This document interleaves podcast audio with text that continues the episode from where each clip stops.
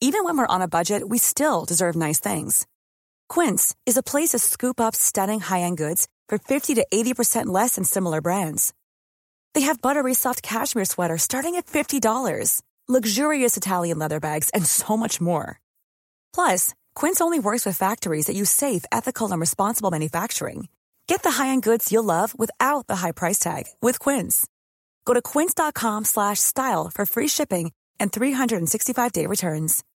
Millions of people have lost weight with personalized plans from Noom, like Evan, who can't stand salads and still lost 50 pounds. Salads, generally, for most people, are the easy button, right? For me, that wasn't an option.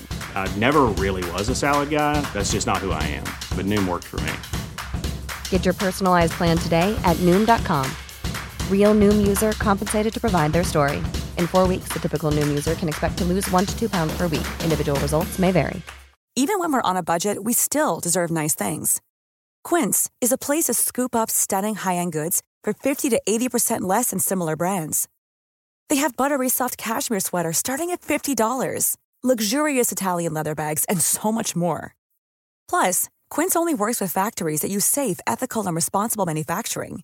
Get the high-end goods you'll love without the high price tag with Quince.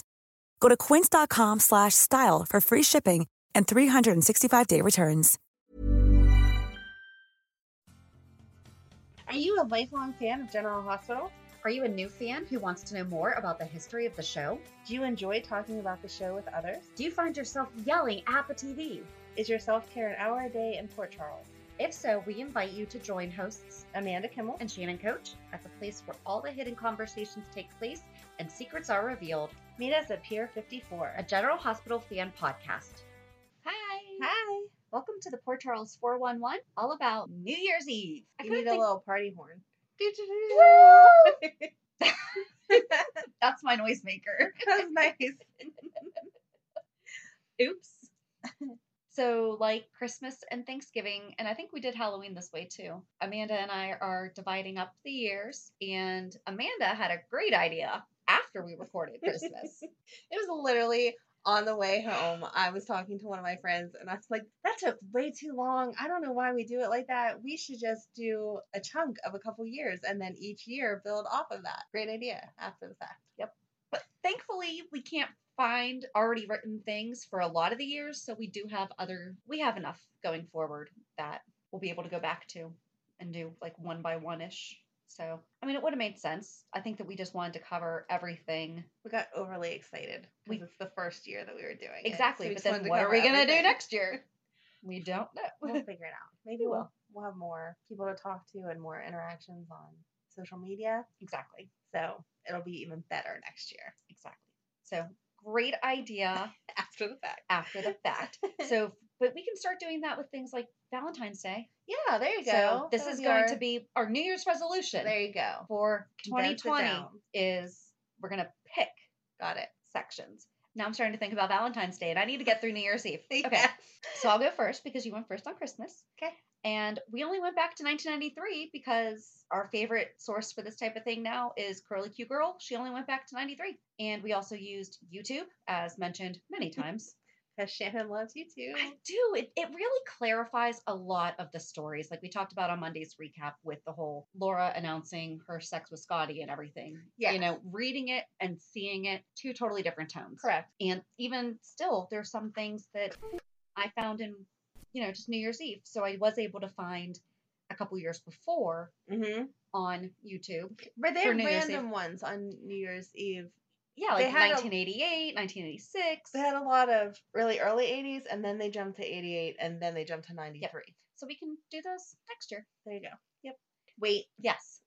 so for Christmas, we took note of how many rings oh. were exchanged for Christmas. Okay. For New Year's Eve, I actually think that we need to take notes, and this will be ongoing if we're going to keep going backwards eventually, of how many were masquerade parties. Okay. Because I've never been invited to a masquerade New Year's Eve party, but there were a lot of them and some that weren't covered in this timeline. So when we go back eventually, we'll see it. But masquerade is like a thing for New Year's? Sure. Okay. I don't know. According to GH, it is. Uh, you'll well, we'll see how many you have.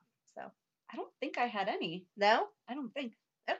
But you brought up a good point because as I was doing my research, I don't know if you ran into this. Sometimes they didn't label Mhm. the video correctly, so they would say 2010, but it was actually 2009's New Year's Eve Going, going, into. into. Yep. So had to run in, had to clarify that a few, little bit. But yeah. so in 1993, they celebrated at the Outback, Okay. which is Mac's old Mhm. restaurant. And Damien and Lucy discussed their bet. And they had a bet that was very similar to how to lose a guy in 10 days that he would have to seduce the female that she picked Okay. for her shares of ELQ. Ooh. hmm Felicia was being annoyed by Ryan, continually hitting on her. He suggested that they go skydiving to celebrate the new year. Felicia says she doesn't think that Mac would go for it and she needs to think of her daughter because right now we only have the one. And Ryan chastised her and said, What an example you're setting for your daughter by letting her miss out on things she wants to do because a man says no. Mm. And she was like, um, It's not just that Mac is saying no. She's like, I don't even know if Mac's going to say no. What I'm saying is, I'm not going skydiving for the new year with a killer. But I don't think that we knew that he was a killer yet. No. I don't think that's what she said. And Max still had a really bad accent. Oh. yeah. Eddie Maine and the Idle Rich were playing at a bar in New York. Eddie Maine. Yeah. I love him. They began with The Girl Won't Be Lonely Tonight, and then they sang Seventh Son. Lois saw her potential in her new find and started Mm. coaching him on how to work with the audience. And she was getting mad because one of his band members came over and there was a phone number, and she got super jealous about it. Lois told him that he's spoiled, and he said, rotten. and then she started giving him constructive criticism. And this is why I miss them. Like, he just pulled her close to him and Mm. Started singing When a Man Loves a Woman in her ear. Aww. She turned to say something and he kissed her. And because, like, it was like to her back. Like, Right. came, uh, she told him that he would be a fool if he spent New Year's Eve with anyone other than her. I love her. And Kevin had just come to Port, Port Charles. Oh, okay. Like, he had just arrived and he was talking up with Simone Hardy at the party at the Floating Rib or the, the Outback. 1994, there was no actual real New Year's Eve festivities, but Bobby and Alan were talking about what a year it's been. Their marriages were both in trouble. Her plans for the evening were microwave popcorn in a book, watch TV, and if she makes it and if she makes it till midnight, watch the ball drop in Times Square. Go upstairs, give Lucas a kiss, and watch him sleep. Then she'll talk to BJ because she does that sometimes. Mm. And then she'll go to bed by herself, and Alan hopes for her a better 1995. Aw. And Alan tell, talks to Bobby about his issues with Monica and their unnecessary separation. And then, so he and Bobby just kept jokingly going, jokingly competing with each other on who had the worst year and who was going to be more lonely and wallow more. Aw. Tony winds up going over to Bobby's because I guess they were still living together. So I need to go back and rewatch all of this because I think they were still living together. Okay. But she had just made herself a meatloaf sandwich. This is actually where that inner monologue came in that I talked Oh, about during last week's Christmas episode. okay. It was New Year's Eve, but the episode that I watched obviously was part of the Christmas segment and it was labeled as such. So, but when I found the clip, it was from December 29th, 1994, and Bobby had made herself a meatloaf sandwich, which is his favorite. And so he had just gotten in the house and sat down, and she was like, Oh, here, would you like this sandwich? He was like, No, no, no, you made it for you. And she's like, I'll go make another one. You know, just put your feet up and relax. That's when the whole inner monologue starts. So if you don't know what I'm talking about, go back to last week because I'm not repeating all of it, but it was great. but he thanked her for the sandwich. Bobby told him that she changed the light bulb in the hall because they both said something in their head about what they wanted to say to each other, but then that's what came out of their mouths was Oh. thank you for the sandwich and I changed the light bulb. And then Tony went to bed. Kevin and Lucy started ringing in the new year in Mac's car because they had he was tending bar at the Outback and they were going to leave and Kevin's like, "Well, we know that Mac will be busy for the next few hours, right?"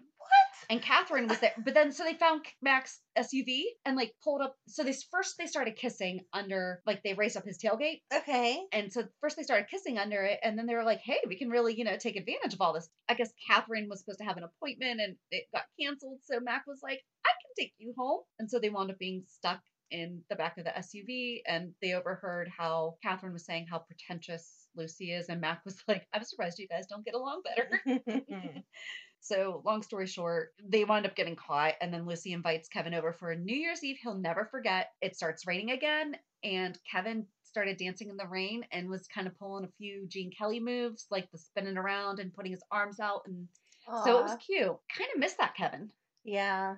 90s Kevin was really, really good. He's very, Him and Lucy were good together. they were because she brought out his fun. yeah. He doesn't have fun now. Uh-uh. We need a little bit more fun with Kevin. So in 1995, I couldn't find a video and there was no writing.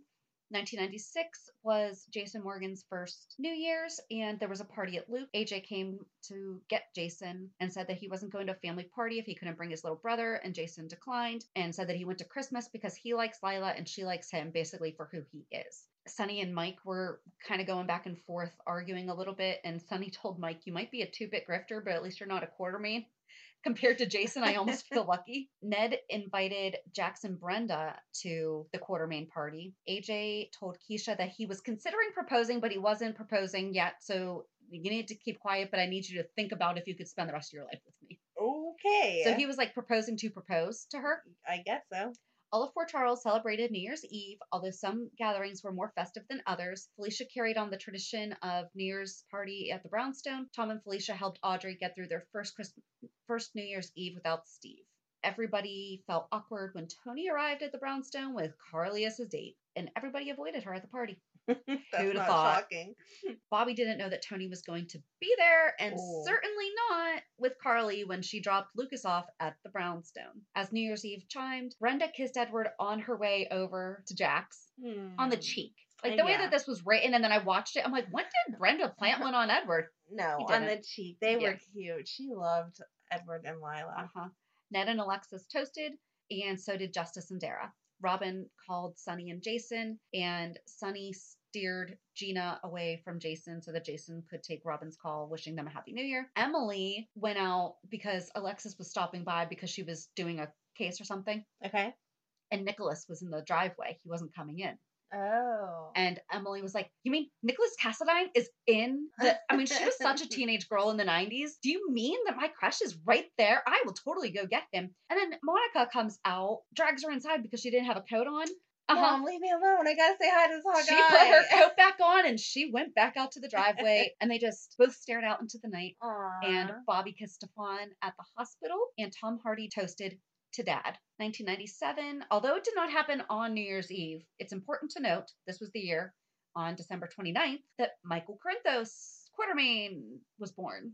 Liz made reservations at the Outback for New Year's Eve, and it was the first time that she had met Felicia. She had invited Sarah to go, and Sarah asked if it was just because their Graham wouldn't let her go by herself, Mhm. because Liz was a bit of a troublemaker, as we mentioned in her deep dive a couple months ago. Yes. She tried to invite Lucky through hinting at it, like, hey, you gonna be there? You gonna be there? And he didn't show up. Sarah was supposed to do something at the Cassadines because Nicholas was coming home from the hospital. He wound up, remember, this is when Nicholas couldn't talk and he was in the hospital. And so he was writing notes for everything. Yeah. So when he came in, he just wrote leave on the note. And so she left and wound up going to the Outback to meet Liz. And Liz had a small bottle of champagne in her purse and she brought it out and showed it to Sarah. And Felicia walked right over, took it, and went right to the bar. Bad Liz. hmm Stefan proposed to Catherine, and she said that it felt so wrong to be happy, even, but after everything they had been through, it was finally right. Stefan told her, Spend tonight with me and every night. Light up this musty old place and make it a home. I loved Stefan and Catherine. They were cute together. They were. An evil couple. They were cute together. And then back at the Outback, Sarah joined Liz at the Outback, and she, you know, Liz was all disappointed. Dara did a tribute to Mary Mae Ward, dedicating a version of Mm. God Bless the Child in her memory. And with a song playing in the background, we got to watch a montage of Jackson, Brenda acting happy, Stefan and Catherine necking in front of the Christmas tree, Ooh. and Nick was brooding outside. Some of these I am just reading straight what she wrote. yeah. At the hospital, Luke was watching over Bobby, fussing over Carly. The Quartermaine family was watching over the baby. Jackson Brenda actually spent New Year's Eve at home watching TV. So back to Michael real quick, because this all happened on New Year's Eve, and this is how the Quartermaine spent New Year's Eve was at the hospital fighting over the paternity of Michael. hmm Jason had to make the decision if Carly was going to have that surgery or not, and if Michael was going to have a surgery or not, and then Right. He had that heart problem. uh huh. And you know, like the one Wiley has that Carly said, Mhm. "Wow, Michael had the same thing when he was what born." What a coincidence. oh my gosh. Jason, you know, talked to Monica and got her input, and she's like, "If it was my child, I would have them do the surgery." Right. But she's like, "But if you want to, I will go get you all the stats." And basically, all of that fun stuff. And I have a random note in here because at one point they must have shown the nursery. I think it was when Carly was going into labor. I think I watched when she was going into labor. Oh, okay. I had the same diaper holder for my kids. It was from, it was blue with a gold sun at the top of it, and it was Serendipity Noah's Ark. Oh. Mhm. In 1998, they did something that I think we need to bring back the Bachelor auction for the Oh, Stone yeah. Cates Memorial Wing. Yep. That was nice. It was a great night. Nicholas was co chair, Edward, AJ, Ned, Justice, Jax, I'm sorry, what? Justice, Jax, Jerry, Taggart, Nicholas, Lucky, Reginald, and Tony were the bachelors. And Nicholas had made donations for Emily and Liz to bid on The Bachelor, so they didn't have to spend their own money. Carly had given Robin a hard time about going to the auction because they had made it perfectly clear that Jason was not welcome. And she said that she would not be caught dead anywhere that Jason wasn't welcome. And Robin said, and this is when Robin and Jason were together. Okay. So Robin's or Carly's chastising Robin. Robin told her it's not about sides, it's about supporting the cause that they both care about. And Jason asked Carly to go and he would give her money, being that he isn't allowed to donate money publicly to the cause in his name, he could donate it through her. Nice. Yep. So the matchups are seriously, this is a great YouTube video. Just watch it. They don't have the entire episode though, so it was really difficult to piece together. Bobby and Jax were the first couple. Bobby and Jack? Well, okay, so the women all bid. Oh, oh, oh, okay. And- okay. The first winning. The Okay. women I was like, And basically, What? they did like the big bingo drum and they pulled out, okay, so Bobby Spencer, your date is. uh, And so they pulled out Got one of each name. So it was Bobby and Jax. okay. Everyone else that was paired up, Bobby and Jax are the first couple. And Stefan reads this with a nice, dirty look from Jerry because this is when Bobby and Jerry were together. hmm Everybody else is paired up as follows Jerry and Helena. Wow. Yeah, I could not find their date, whatever was Ah, happening at that table. Edward and Liz, Okay. That would be Reggie and Carly, okay. Ned and V, Okay. Robin and Justice, Aw. and Lucky and Tammy, Okay. Emily and Nicholas Okay. lucked out because Stefan set up Catherine with Tony.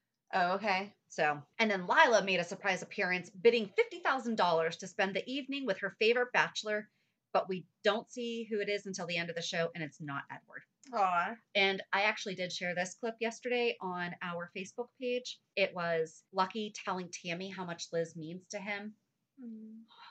It was the best. And then he kind of kept looking over at her. Tammy actually offered to trade with Edward so that the teams could sit together. But at the same time, Edward was telling Liz all about Lila Aw. and about how they've been together for over 50 years because it was really sweet. So when they finally go to Edward and Liz's table, he goes, "Young lady, I have had a wonderful evening with the half like with the side of your head all night. Aw, you know, you're going to get whiplash looking at that young boy." That's so And- cute. But he did it, you know, in a really really sweet way. She he told Liz that Lila really is his better half. Aw. So please go to our Facebook page and watch this clip because it's just it's great. Lila's favorite bachelors were Jason and Michael at the shop and Jason tells her that he wants to teach Michael to be what he wants, just like she taught him. And Lila says that the look on the faces of the men at the auction were worth it, like Mm. surprising. Right. And the guests started mingling after dinner. Jax was outside remembering last New Year's Eve with Brenda. He says Happy New Year to Brenda. And the guests do the countdown to the new year and to begin celebrate. And you can read all of the table conversations at soapcentral.com slash recaps. So if you're really interested in what was being said at those tables, you can go there. And then 1999, there was nothing overly celebratory. And especially with 1999, Right. like, why wasn't this a bigger deal? yeah. So this was the first time that Liz had taken a ride on Jason's motorcycle. He walked her to the door, she kissed him on the cheek and said Happy New Year. And as Jason was leaving, he saw one of Sorel's bad guys and asked him what he was doing, found out that there was a bomb in Liz's apartment. Roy shows up for some reason, helps Jason. They defuse the bomb with one second left. Chloe and Jax were supposed to be going to Times Square, but they decided that it would be too dangerous. And so they wound up at an undisclosed location with a big, big bed, private garden, and lots of candles. Chloe wishes him a happy new year, and he replies, Happy us. Carly and Sonny were stuck in an elevator together. And this was before they were together together. Sonny pushes buttons while Carly yells for help, but neither approach is working. Carly says, If we don't get out, your face is going to be the first one I see in the new millennium. And Sonny replies, Well, it doesn't make my century either. Mm-hmm. And this is when we find out that Sonny was actually claustrophobic and Carly kind of started jabbing him and then realized that, okay, I need to stop. And she actually tried to soothe him. The song As Time Goes By plays for the music montage at the end of the day. Mike and Tammy were dancing in the diner, wearing shiny hats and sharing a kiss. AJ watched as Sonny and Carly emerged from the elevator. Alan and Monica have a hug and a kiss. Edward and Lila exchanging fond looks. Emily and Juan share a kiss. Luke was alone at the club. Laura was with Stefan. Alexis pretended to be asleep as Ned comes in, then waking to kiss him. And Chloe and Jax dance in the rain. Apparently, on New Year's Eve, we need to find out how much dancing in the rain's happening. and that's all that I have for 93 through 90. Don't you hate when you're listening to a great podcast and suddenly you're interrupted by an ad? I know. Thank goodness Stitcher lets us listen to our favorite podcasts like Conan O'Brien Needs a Friend, My Favorite Murder, and many more ad free for only $4.99 a month or $34.99 a year. Go to stitcher.com slash premium to sign up today. Use promo code PEER54 for one month free on us. Need on two that well there wasn't anything for 2000 so that's why I've missed that year. They didn't have a party or a big celebration or whatever 2001 liz and lucky were supposed to get married so that episode was a ton of her getting ready and everyone kind of questioning him are you sure that this is what you want to do? And he was committed to it and then gia finally said to liz you know this isn't really what he wants to do. He's not in love with you anymore. He's marrying you just because he feels obligated which is information she got from nicholas that she wasn't supposed to share with anyone. As they started saying their vows elizabeth said all of hers and then as lucky started saying his she could tell that that sparkle wasn't in his eye and so she stopped the wedding and went upstairs and cried. And I'm Nicholas was all PO'd at Gia for spilling the beans because that was not her place to tell anything. Mm-hmm. And Lucky went up to Liz and tried to convince her, no, really, but she was not going to marry him, knowing that that wasn't what he wanted. So that was a wedding that didn't happen for New Year's. Alexis was with Sonny that year, which just still feels weird to me. She was not dating Ned, but dating Ned enough that he had assumed assumed that they were going to spend the evening together. And she said she just wanted to stay home. But this is when her sister was in town, which I completely forgot Alexis had a sister, Christina. Oh, that's right. See? And that's who Yes. But until you say it, you totally that character was She not died. significant enough. Right. But she just I don't know. Some characters you never forget. That chick just didn't do it for me. So I don't think about her. we'll have to do a whole 411 uh, about Right? the people you the forgot. people we forgot about. So Alexis says to Ned, no, she doesn't want to go out or she's not going out. So Ned goes out with Christina just so, you know, someone to hang out with on New Year's or whatever. Well, then Sonny stops by and says to Alexis, Can I ask you a favor? Will you be my date for this party? So as Ned is going out with Christina, Alexis comes down the stairs all dolled up, oh, ready to go out with Sonny. And Alexis is living in what is now Jason's penthouse, which I never realized that she had lived there. oh my gosh.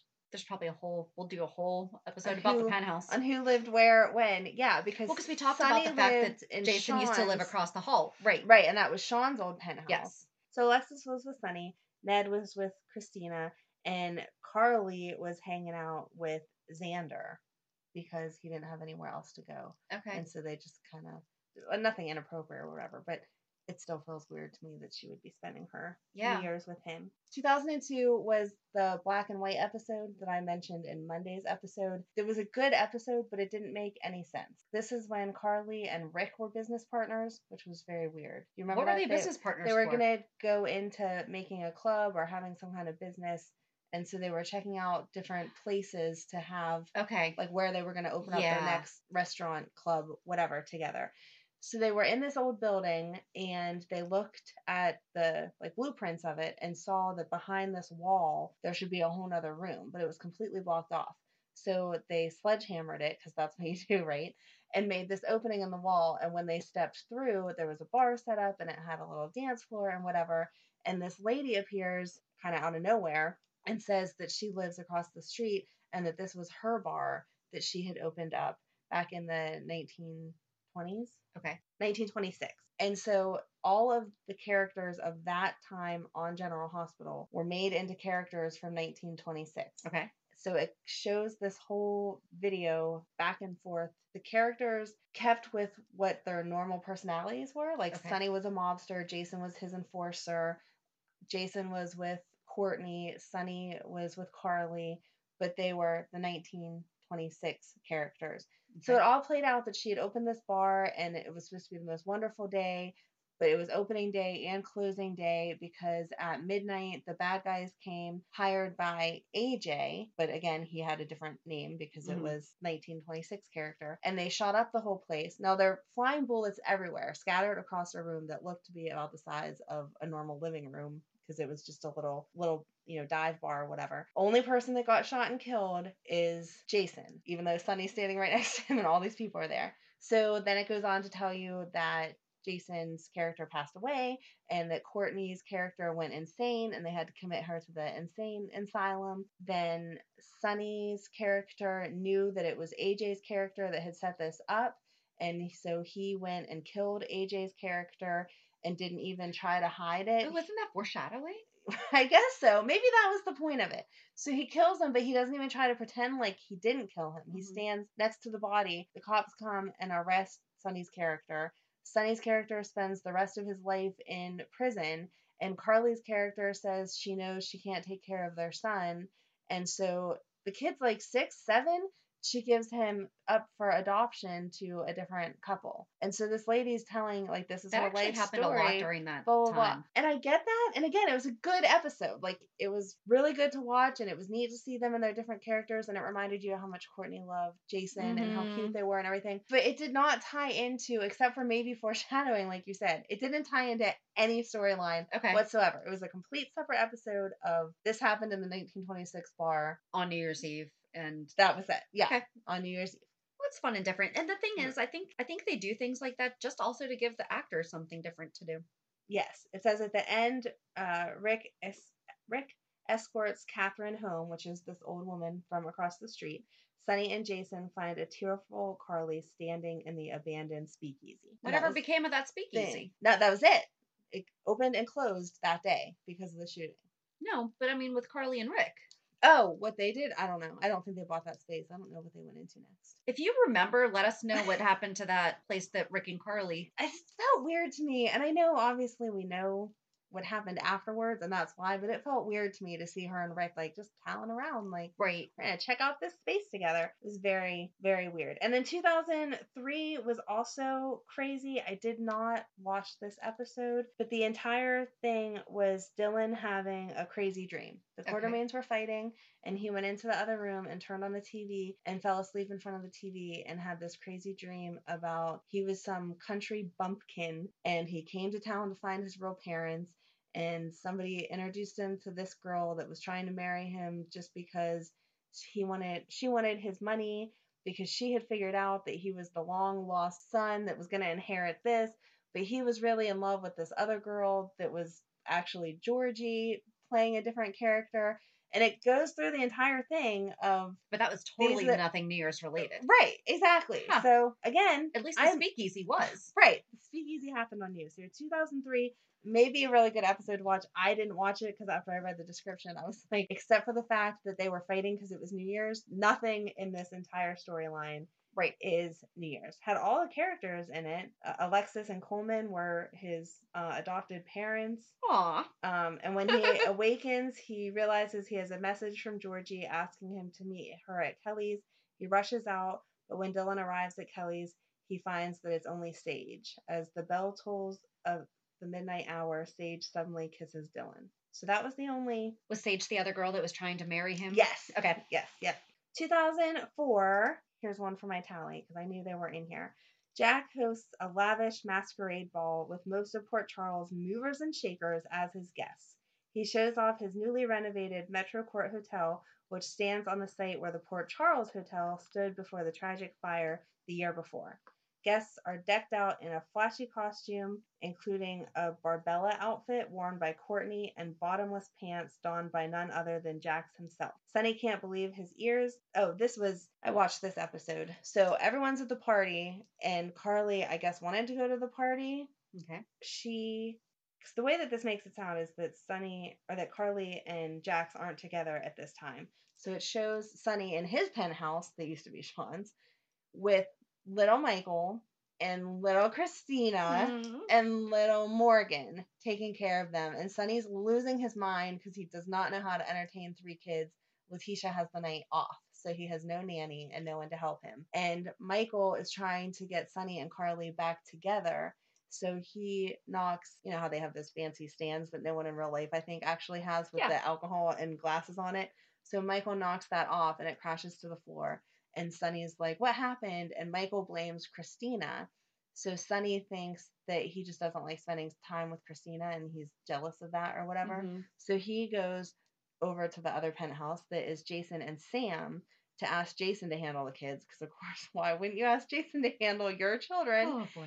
And when he walks in, Sam is there. This was right after she had had the stillborn Oh yeah. with Sonny, and she's holding a baby, and he's like, "Whose baby is that?" She has decided that she's adopting this baby because she helped the teenage mother deliver the baby, and the teenage mother can't keep the baby. Mhm. So she's gonna keep the baby, and Sonny's like, "That's an awful idea. You can't replace one kid with the other." Right.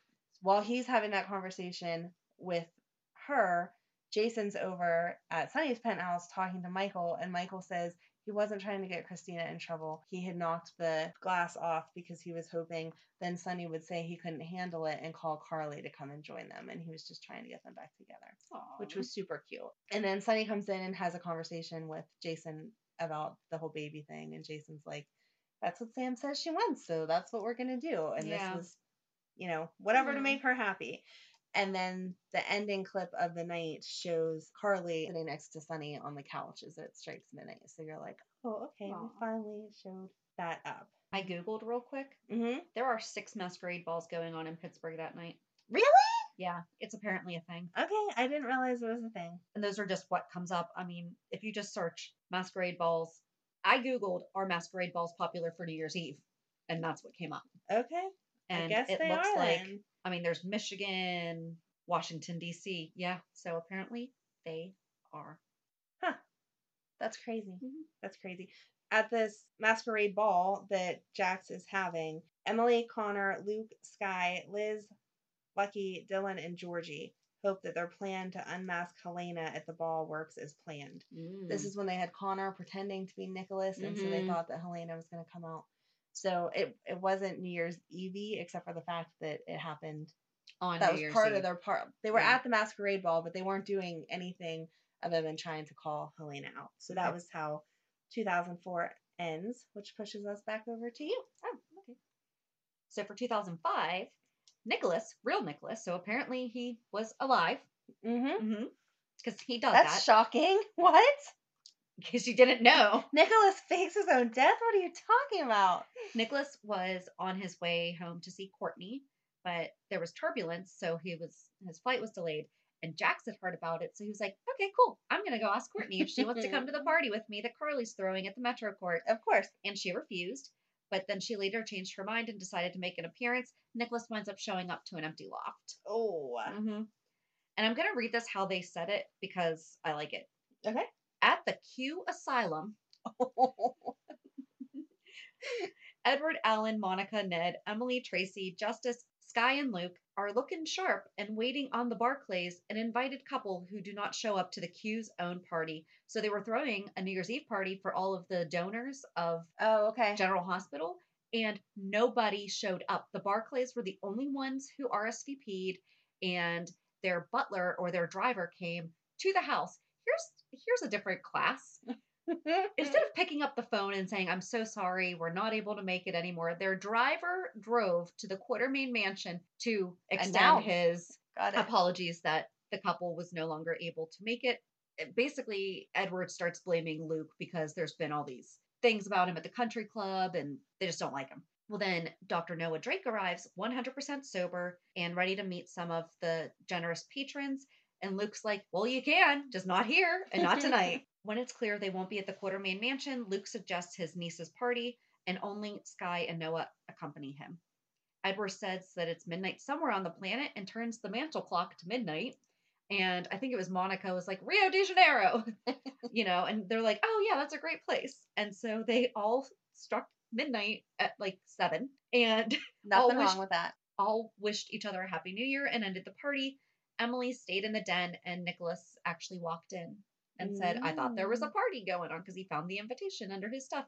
And she's like, Well, there was, but you know, No, one showed no up. one showed up. So there's a party at the Metro Court if you want to go. And he decided to stay with Emily. Mm.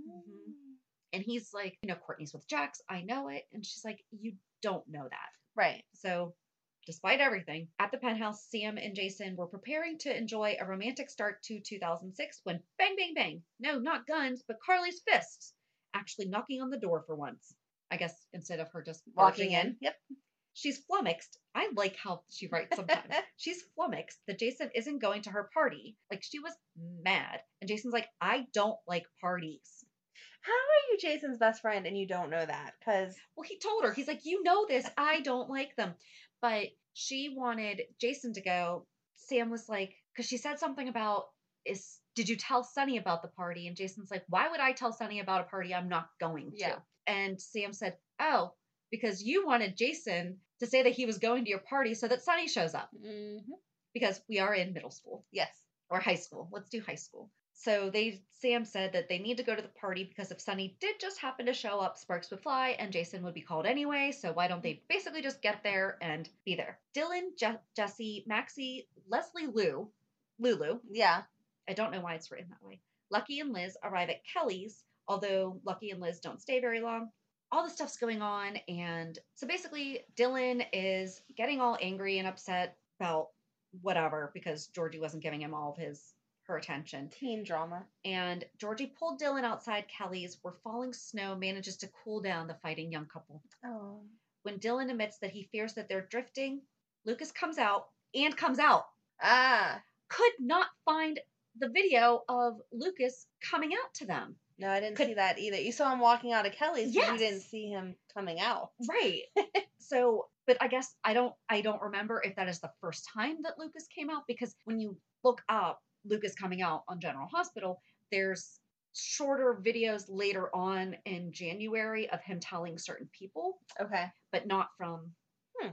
that night, not like where he's in his group of friends and maybe Right. he shares with them. So I don't remember it. I don't either. In 2006, Spinelli surprised Sam, who was planning a romantic night for Jason. Spinelli said that the roads are closed, and she admits that he is odd and amusing, but she's in love with Jason. So I think that she thought he was there to No. move in on the fair Samantha. Spinelli admitted that he's never been in love, Oh. and Sam said that she can't wait to start a family with Jason, and Spinelli tells her she's going to be a great mother. And Jason made it home just in time for midnight and embraced Sam. Mm. A lonely Lucky closed down Kelly's. The snowfall sparked a flashback to playing with Elizabeth in the snow. Lucky was Lucky was flashing back to more happy memories with Liz when Maxie flounced in from the snow wearing a miniskirt and sexy pumps. She managed to tempt Lucky to dance with her, and at midnight they kissed. Mm. Robin met Patrick, who wanted to take her to the Metro Court for New Year's Eve, but she wanted to stay in. He balked, but she decorated the, his bare apartment and they made love. At midnight, they share champagne in plastic cups. An emotional Liz lost control of her car in the storm and skidded off the road. She stumbled out of the vehicle and managed to knock herself unconscious on some nearby rocks. Skye, Alcazar, and Lila Rae appeared at Carly's door after their car slid off the road. Very, very icy night that Mm-hmm. 2006. And Max Maxie's walking around in high heels. I know. Sonny appeared at Carly's seconds before midnight. Michael had called him. So maybe we need to start keeping track of this. How many times does Michael call Sonny? Oh, there you go. And he kissed Carly on the cheek. Okay, and then New Year's Eve 2007, Sonny and Kate had gone to New York to attend an art gallery function, and you know he spent 103 million dollars as a late Christmas present. Oh, oh, oh, wait, wait, wait, cash. Oh my god. Yep. Where do I find someone that has that kind of money? And it's not really New Year's. I just thought that was interesting that that's how they were spending their New Year's Eve, but it wasn't like a party or anything. Carly was throwing her party, her annual party at the Metro Court. Jax wasn't there because he had woken up with Carly's flu, so she went by herself. Jerry was speaking French to all of the guests. She had no idea what he was saying, but figured it was not anything good. And she then decided to take two waiters, get them to come to her home and lay out a festive spread so that she and Jax could celebrate New Year's and their love from the comfort of their home. Aw. So she ditched her own party. mm-hmm, to be with her man. That was Uh-huh. nice. Elizabeth went to the safe house and found a canvas that Jason and paint that Jason had left as a belated Christmas present for her, and he calls her to let her know that he has to be out of town and cannot join her. She's disappointed but tells him that they will have other opportunities to share their love in the upcoming year. Lucky arrives at Sam's to take her to the Metro Court party, but they decide to stay at the apartment and take a bath together instead. Afterwards, Oh, they cuddle. I never liked Sam and Lucky. It was weird. Afterward, they cuddled on the couch so that they could enjoy the fireworks display over Port Charles.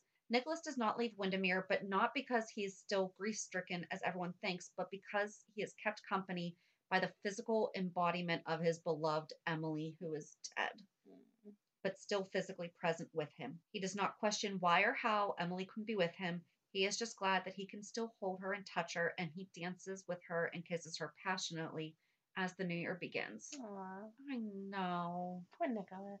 In 2008, for New Year's Eve, Johnny was going to take Lulu out for a fancy New Year's Eve dinner.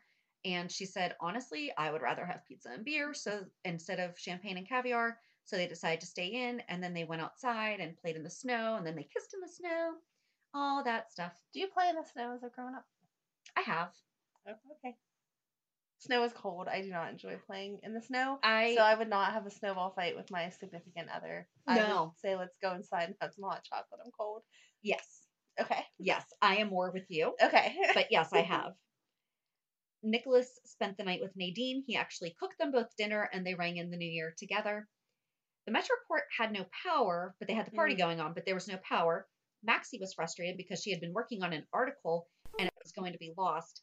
And she was trying to get Spinelli to find it for her. And he told her what my tus- husband tells me all the time save always, save often. Sasso. and I do, but you know, anytime it goes out, he's like, What did you save it? Just fix it. Yes. Maxie tells Spinelli that there is no one she would rather spend New Year's Eve with. Jax was shocked to see that Carly climbed 25 flights upstairs to see him and find out what was going on. Carly was annoyed that the backup generators hadn't worked and the Metro Court was the only establishment in town to be affected by the blackout. Ugh. Jax explained that, that the other hotels gladly accommodated the Metro Court guests once everyone had to be evacuated. Jax had donated all the extra food to an area homeless shelter, but the only thing left was champagne and dessert. Awesome! Yes. He had seen the note she had written about the tiramisu being property of the hotel owner and don't touch it, and he suddenly realized that she climbed all those stairs for the dessert. My kind of woman. Tiramisu is really good. That's not just a regular dessert. That's That is good- amazing. Yes. And it really stinks when you find a bad one. Yeah. Yeah. They decided to share the dessert and pretend that nothing bad had happened to them during the past year. And Jax complimented her on her resilience and all that, and they toasted to the year to come.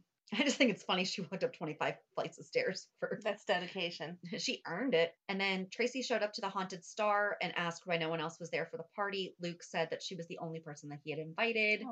yep Tracy thought that he was insane because New Year's Eve could have netted them a huge profit Oh, for the yeah. Haunted Star. Luke said that he groveled long enough and Tracy had bent as far as she could. It was time for them to make amends, and the, the Dominican Republic event had proven that Tracy wasn't angry enough to go through with the divorce. Luke reminded her of his love, but she said that he was still hung up on Laura.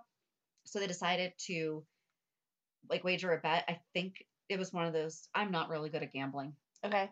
but they put money on on two numbers. One was de- 21 because that's Laura's birthday is December 21st. Okay. So yesterday, happy birthday, Laura. And Tracy's birthday is April 6th, so they put it on 6. And it landed on the six. And Tracy gave in and gave him a hot kiss. Aw. Yes. 2009, Liz surprised Lucky with a dinner for two at Jake's. They ate ribs and cheesy fries. Lucky remembered that the first time they had eaten ribs and cheesy fries had been the night that Elizabeth agreed to be his girl. And she said, But I've always been your girl. Aw. I know, which makes them not getting married even, yeah. Sorry. Lucky smiled and then wondered how Elizabeth had managed to persuade Coleman to close the bar for the night. This is when Lucky was a detective. Yeah. and Coleman, someone, one of Coleman's bartenders had served Michael underage. Ah. And so she was like, So I kind of told him that I would ask you to kind of drop those charges. and she noticed that she had been taking advantage of him and taking him for granted and she explained that she had planned the special evening for Lucky because she wanted Lucky to know that she loved him, and nothing made her prouder or gave her more joy than being his girl. Lucky confessed that his happier, happiest memories included Elizabeth, and Elizabeth vowed to never disappoint Lucky. Um, Okay. That's not a vow you can keep, girlfriend. 10 years later, you did not keep that vow. She then challenged Lucky to a game of pool. In fairness, neither did he sometimes. Right, right. No, neither one of them But this is Jonathan Jackson but- Lucky, so we're more disappointed in this. and then she was like, let's go play pool. And he's surprised because she doesn't play. And she was like, uh uh-uh, uh, i have been practicing. And I'm surprised he didn't get crappy then, because I would have to say something nasty and be like, yeah, you probably were practicing with Jason, because we all know he liked to play pool. yeah, I don't know. Lucky won the game, and then Elizabeth fit, fetched a gift that she had tucked away for him. It was his old guitar. she had gotten out of the attic, and Elizabeth had taken it to a shop and had the strings replaced. Good job. That was a good present. Yep. And Lucky was thrilled, and he pulled it out, and he pulled the guitar.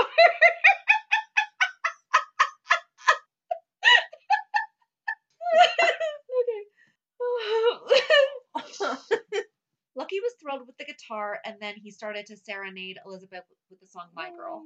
And then eventually the full version of the song started playing, and you see Mac and Alexis had been on a date, and their car broke down, and they danced beside each other with "My Girl" pl- blaring from the car radio. I'm glad that one of their dates finally turned out into.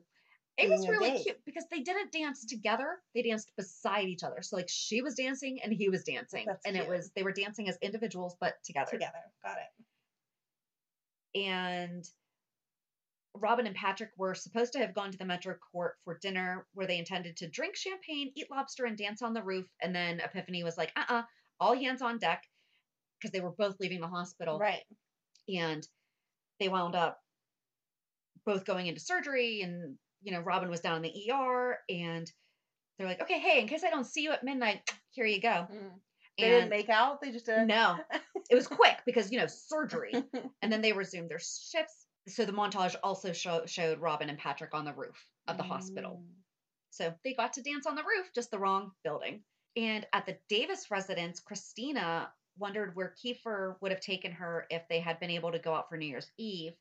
And Kiefer said that he would have taken her to his house because his parents were out of town. And Kiefer wound up storming out after Molly caught them kissing, and Christina th- thought that they should stop what they were doing while they were babysitting. Very responsible, Christina. Yes. You could teach Lulu that. But he lost his mind and left. yes. And then in an undisclosed location, Franco, James Franco, wearing a tux, sat at an elegant table set for one. A single candle illuminated the table as Franco prepared to eat his dinner. Okay. Yeah. 2010. Due to the extended New Year's holiday, ABC opted to air encore episodes of its entire daytime lineup All My Children, One Life to Live, and General Hospital. This scheduling change was anticipated, and there would be no lost episodes as a result of the scheduling change. Regular program- programming resumed on Monday, January 3rd, 2011, and picked up where the Wednesday, December 29th episodes had concluded. However, All right. in that last episode on December 29th, Robin had invited Patrick to come over for New Year's Eve so that they could give their trial, because they had been separated, yes. but to give their trial reunion a try. And ev- that's when everyone was going on that ski trip that the bu- bus wound up crashing. Oh, okay. So that was 2010. And then 2011, Robin and Patrick were supposed to go to a party, and Emma was putting Pat. Robin was putting Emma to bed, and Patrick passed out on the couch, so she curled up with him, and they wound up staying in. Spinelli asked Maxie to help him get spruced up for a New Year's Eve date. He wouldn't tell her who he was meeting. Maxie followed him to Kelly's and pretended that she needed to give him a tie clip, and he still wouldn't tell her. And I watched this episode. It I think that she was the person Okay. but she was dating Matt. And he was always Oh. respectful when she had a boyfriend. He did not. So I don't really, really remember this. Sam and Jason were apart, and when he called to tell her that Franco had left, it says Franco was gone, but Franco had left. And this Mhm. was again James Franco. Right. She begged him to come home and stay with her, that he could just go after Franco the next day, but she just really wanted to spend New Year's Eve with him. hmm At the party at the Metro Court, Dante and Lulu met up there, and it was right after they had gotten married the first time. and Dante said, The only thing better than ending the year with my scorching hot wife is starting the new year with her, Oh. is the new one with her. Tracy had received an invitation to the party she thought was from Luke, and it turned out to be Anthony Zacchara. Mm. She storms out, he follows, and they wind up stuck in an elevator. Again, stuck in an elevator. Carly and Sonny had been, now Anthony and and he proposed as part of his blackmailing to her. How romantic. Michael was grieving over Abby, but Carly invited him to the party at the Metro Court, and Michael toasted Carly, but it actually wound up more like roasting her. And he winds up asking her if Jax is still alive because Michael had seen him at an airport when he had just spread Abby's ashes. hmm Carly said that she didn't know if he was alive. I mean, this was in front of everybody. Wow. Like Michael was flipping on her. Yeah. She said that he she didn't know if he was alive, but she wasn't certain that he was dead either. And then Sonny and Carly started fighting bad. And Carly said that she didn't say anything because she didn't want Sonny to finish the job. Michael stormed out. Dante wound up going after him. And then they show Michael stepping over a guardrail and he stepped right onto a road just as Jason was coming around the corner mm. and hit him. It ends with both of them unconscious. Dun, dun, dun. Dun dun dun. They've made it. Spoiler. And now over to you. Okay. 2012. There was a party at the Haunted Star. This was so hard to visualize as I was reading it because this is when we had the One Life to Live characters as One Life to Live Okay. characters. Yes. And then we had to turn around and switch it all up. So at the Haunted Star, there was a party. It had Olivia and Ned, had Carly with Todd, and she was all kind of unhappy with him. They were saying they were putting the past in the past, but she could tell that he was thinking of Blair. mm-hmm. Todd, same thing, we're going to put this in our past, but he could tell that Carly was actually thinking of Johnny. So she said to him, Well, let me see your phone because they had just got word that Starr was okay. Mm-hmm. And so let me see your phone so that I can see if you texted Blair or not. And he would not show her the phone. And she was like, Yeah, that's what I thought. Mm-hmm. So they were moving forward and trying to make their relationship better, but still holding on to the past. But as I was reading it and picturing them, I was like, oh my God, it wasn't Carly with Franco. It's Right. Carly with Todd. This is driving me nuts. This was the year that Olivia was having all those visions. okay. And so at the Haunted Star, everyone was asking her if she was excited about the new grandbaby coming, and she kept having visions of the dog. Maxie opens up the door to her apartment, and the same dog is standing out front of the apartment, comes into the house. She's taking care of it. I'm not sure how you. I know it says the dog wouldn't leave, and I remember seeing it, and sure, the dog like walked in, but you're a person, you kick the dog out. I don't want you in Right. my house. But anyway, the dog came in as she was walking back over to the couch. She tripped and fell. So she ended up at the hospital. Britt was there, who was with Patrick at this time. Sabrina was babysitting for Patrick because him and Britt were supposed to go out. Mm-hmm. And Emma, the whole time, is talking about how she hates Britt and she doesn't want Britt and Patrick to end up together. And she would much rather Sabrina be her new mommy.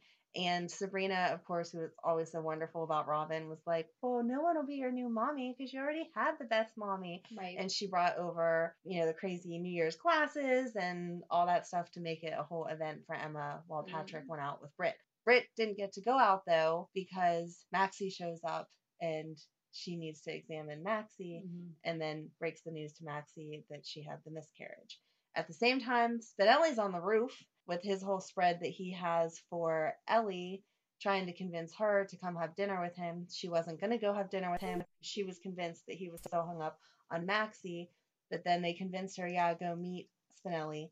She's on her way to that, and there's heavy fog, and her car is messed up. So she gets out of the car and is walking on that same road. I'm pretty sure that Kiefer Mhm. and everyone else was killed on because it's the only road anyone dies on in General Hospital. Michael and Starr. Starr, thank you. I, again, I wanted to call her Kiki there because there was some point where we were Right. Michael and Starr are in the car chasing after Connie, who has kidnapped Johnny and has him in her trunk. And because of all this fog, there's an mm-hmm. accident. And so that's why Ellie doesn't show up to meet Spinelli. And it, it didn't get into anything that happened afterwards, but that was the storyline that That's led what's into. supposed to happen. yes, that was the storyline that led into Maxie and Spinelli hooking up and creating Georgie. Oh, and then because Britt couldn't go out, Patrick came home and Sabrina was sleeping on the couch and he woke Sabrina up just in time for midnight and they watched the ball drop and they ended up having a kiss. Which made Sabrina's day. I'm sure it did because they're so cute. I love Sabrina with everyone. 2013 didn't have a New Year's Eve celebration. So on to 2014. This is when Jason wasn't, when Jake wasn't Jason yet. He was still just Jake Doe. hmm So he had been living with Elizabeth and her kids, but then right as he started falling for her is when Rick came back hmm and announced that he wanted to be with her. So on New Year's Eve, Rick was with Liz. Jake and Carly shared a kiss because neither one of them had anyone to be with, and she had just given him a job as a bartender at the Metro Court Okay. because before that he'd been shoveling snow. Alexis and Ned were together. Olivia and Julian were there, and they just kind of bonded over being together because Alexis and Ned were spending the evening mm-hmm. together. So at the stroke of midnight, they kissed, which led us into the whole storyline of they ended up spending the night together, and that's how we have Leo. Oh, this was that weird year that Anna and Duke were together, but not really together. Says sparks flew as always between Anna and Duke, even though he wound up spending the evening with Lucy while Anna's date was Sloan, that weird guy from the WSB. Yeah, the, yeah. Yeah. I liked him. Sloan insisted he had a date for the evening, but the woman he'd met earlier that day at the gym, Ivy, showed up on Nicholas's arm. It turned out that they'd met in the lobby and during the elevator ride up to the Metro Court formed a connection. Jordan told Sean about the little lie she'd told to prevent Julian from killing her. Reluctantly, Sean agreed to make her fib a truth by convincing Duke to allow her into the Corinthos organization. The focus of that year was Maxie and Nathan. For Maxie and Nathan, there was good news. He caught a plane, and bad. His flight was diverted to Beecher's Corner. Apparently, the universe doesn't want us to spend New Year's Eve together, Nathan said with a sigh, as if to prove it, and this communication sent Maxie to Beecher's Corners as Nathan headed for their apartment, where an all dolled up Lulu and Dante were chowing down on the ribs Maxie had ordered for her guy. Worse, Maxie parked in a loading zone, and as the result of it, her car was towed. Dante and Lulu wound up skipping out on the Metro Court party in favor of celebrating privately at home. With only two minutes to spare, Maxie and Nathan wound up in the same place at the same time. They were so cute. And in the final moments of 2014, Carly made a special toast as we say goodbye to 2014, my wish is that we all learn from our mistakes and that we all find something good and precious to hold on to as we move forward. That we mend what was broken and that we heal what was hurt and we honor those we lost by living life to the fullest. So, whatever 2014 has meant to you, I hope there's a better year yet to come for all of us. I like that toast. I'm going to screenshot it for you. You can recite it I just like it. change the date. And then with that is whenever um all the kissing happened. Again, Rick and Liz, Jake and Carly because he was bartending, Alexis and Ned, Olivia and Julian, and then they already told you Nathan and Maxie. So on to 2015. This is when Robin's back, and so they plan an evening at home together, her and Patrick. Because he's chosen her, they're putting their life back together, whatever and they both end up proposing to each other. She wraps up a calendar and gives it to him, and it's just to symbolize that they can have all this time together to spend. 12 months. I think it was supposed to be an indefinite amount of time, but the calendar was what she used. She should have bought him one of those, like, the blocks. Oh, that's a So good that- idea. those don't have those don't years. have- You're so smart. I just thought of that. Well, that's a really important thing if you're smarter than Robin, because she's supposed to be like a genius. She So you can put that on your resume. Morgan was on his medicine for his bipolar and he went to the floating rib and was having drinks. So everyone was on him about you're not supposed Don't to do drink in your meds. And he just kind of told everybody to mind their own business. Sonny spent the evening at home because this was when he didn't have any feeling in his legs. They weren't sure that he was going to walk again Oh, yeah. and all of that. Yes. Lulu and Johnny shared a kiss. This was after Dante had cheated on her with Valerie, but Mhm. Dante and Valerie weren't together right by the end of the year, which is good because I did not like that storyline. Oh, Nina and Franco walked into the party on the Haunted Star And then Curtis saw them and was like, "Mm, No, I don't want to deal with you. Nina saw Curtis first and offered him a job as a model for her magazine. And then Franco walked in, and this is when they were still fairly all new or Yeah. whatever. So Franco walked in, and Curtis was like, No, I know who that is, and I don't really want to deal with any of that stuff. Pretty much everyone was at the floating rib. And then at the very end of that episode is Carly went to go get a new bottle of champagne because apparently you're not supposed to toast with a bottle that's already been opened. Somehow that's bad luck. I don't have enough champagne. I have multiple bottles that I'm using for I don't Eve. open until midnight. I guess if you have that much money, you have plenty of bottles. I don't know. She left the room to go get a new bottle of champagne. And when she came back in sense. and sat down, she noticed that his leg had moved. And he said that yes, he had just noticed that he was feeling feeling in his leg. And so all was going to be right with the world because Sonny was going to be able to walk again. Yay! Yay! 2016, this is when Kiki and Dillon were together. I loved them. They were so cute. On a bus bound for Los Angeles, Kiki was stunned when the bus driver announced that the next stop would be in five hours. Dillon advised her to ignore him if it would help, but Kiki grumbled that she shouldn't have been on the bus if she'd have been able to. She wouldn't be on the bus if she was able to ignore Dillon. And so they go back and forth, and it was Kiki thought that he was with Valerie, and he points out that no, the night that she heard them talk about they were together, they weren't together. They were talking about how miserable they were because they weren't with the people that they wanted to be with, which was kind of like one of your stories earlier, where Yeah. people just kind of sat around reminiscing about how unhappy they are. So once Kiki realized her mistake, then they were, oh, we're so excited, and they shared a happy New Year's and a kiss. Carly wasn't with Sonny all through this episode because this is the year that Morgan died, and she just couldn't be with him because that would sacrifice other members of her family and make her life too complicated. Maxie and Nathan were supposed to get sick, and Maxie was dying of the flu. That was, I remember that episode. That Mhm. was really good acting of how sick she was. And then it turned out at the last minute that it didn't matter because Nathan couldn't get married anyway because he's still married to Claudette, so their marriage wouldn't have actually happened. And he just goes and takes care of her, and they end up snuggled in the bed together. She's asleep before midnight because she's so sick. Hmm. But because they were supposed to get married, everyone was showing up to the church to celebrate their wedding. And with all of that was Nina and Valentine. And Nina proposes the great idea that they go ahead and get married because Lulu and Valentine were just starting their custody fight over Charlotte. And it would look better if they were a married couple Right. because Lulu was with Dante. So Nina and Valentine get married, and they did that cute thing of exchanging the ribbon off the Mhm. flowers. That was cute. That was romantic. I will give him that. Um, Jordan was with Andre that year, which feels weird to me now that she's with Curtis, but Mhm. she was. And at the very end, Carly ends up going to Sonny's and runs in and gives him a because you knew they were going to end up back together. course, just how it goes.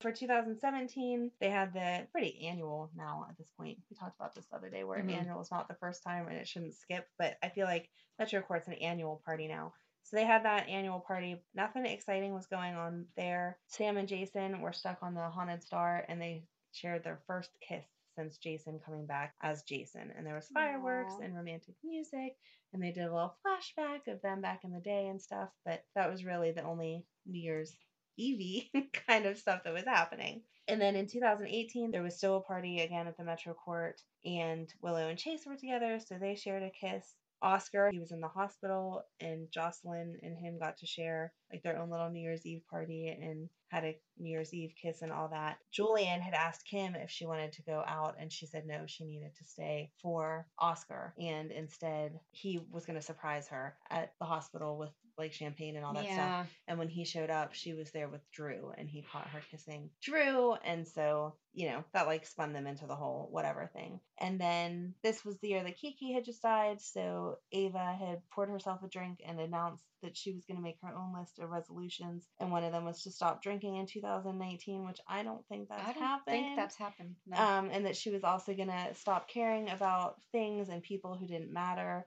And she didn't want Avery to get too close to her because she didn't want to hurt another daughter.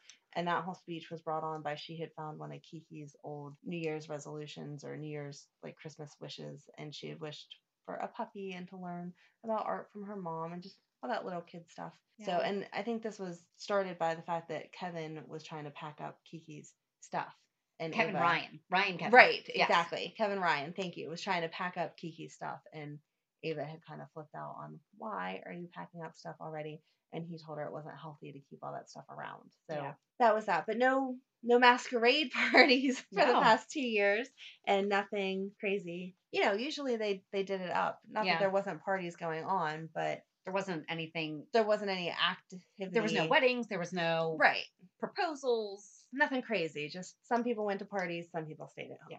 So that's been the last couple years. So we went to social media and asked what people's favorite New Year moments are.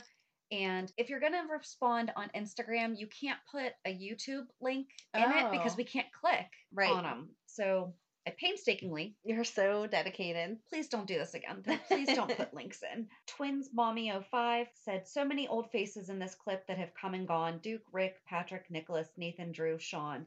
Hard to believe it was five years ago, but my favorite moment, of course, was Maxie and Nathan.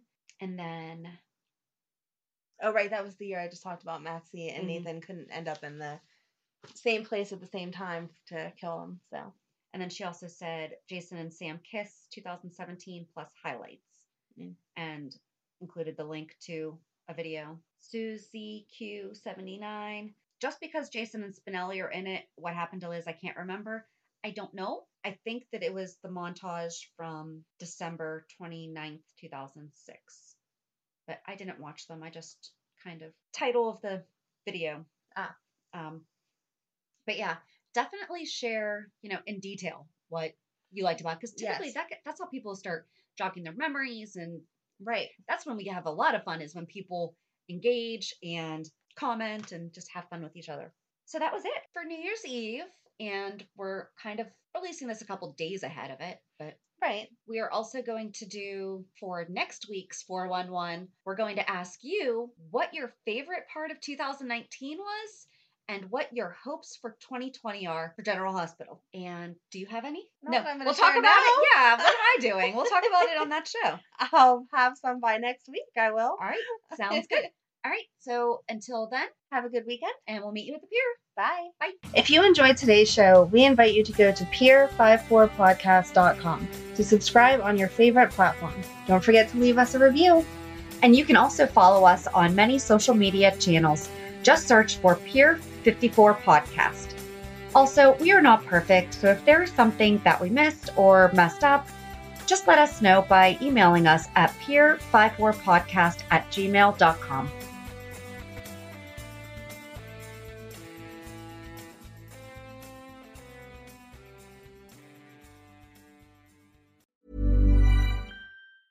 Planning for your next trip? Elevate your travel style with Quince. Quince has all the jet setting essentials you'll want for your next getaway, like European linen, premium luggage options, buttery soft Italian leather bags, and so much more. And is all priced at 50 to 80% less than similar brands. Plus, Quince only works with factories that use safe and ethical manufacturing practices.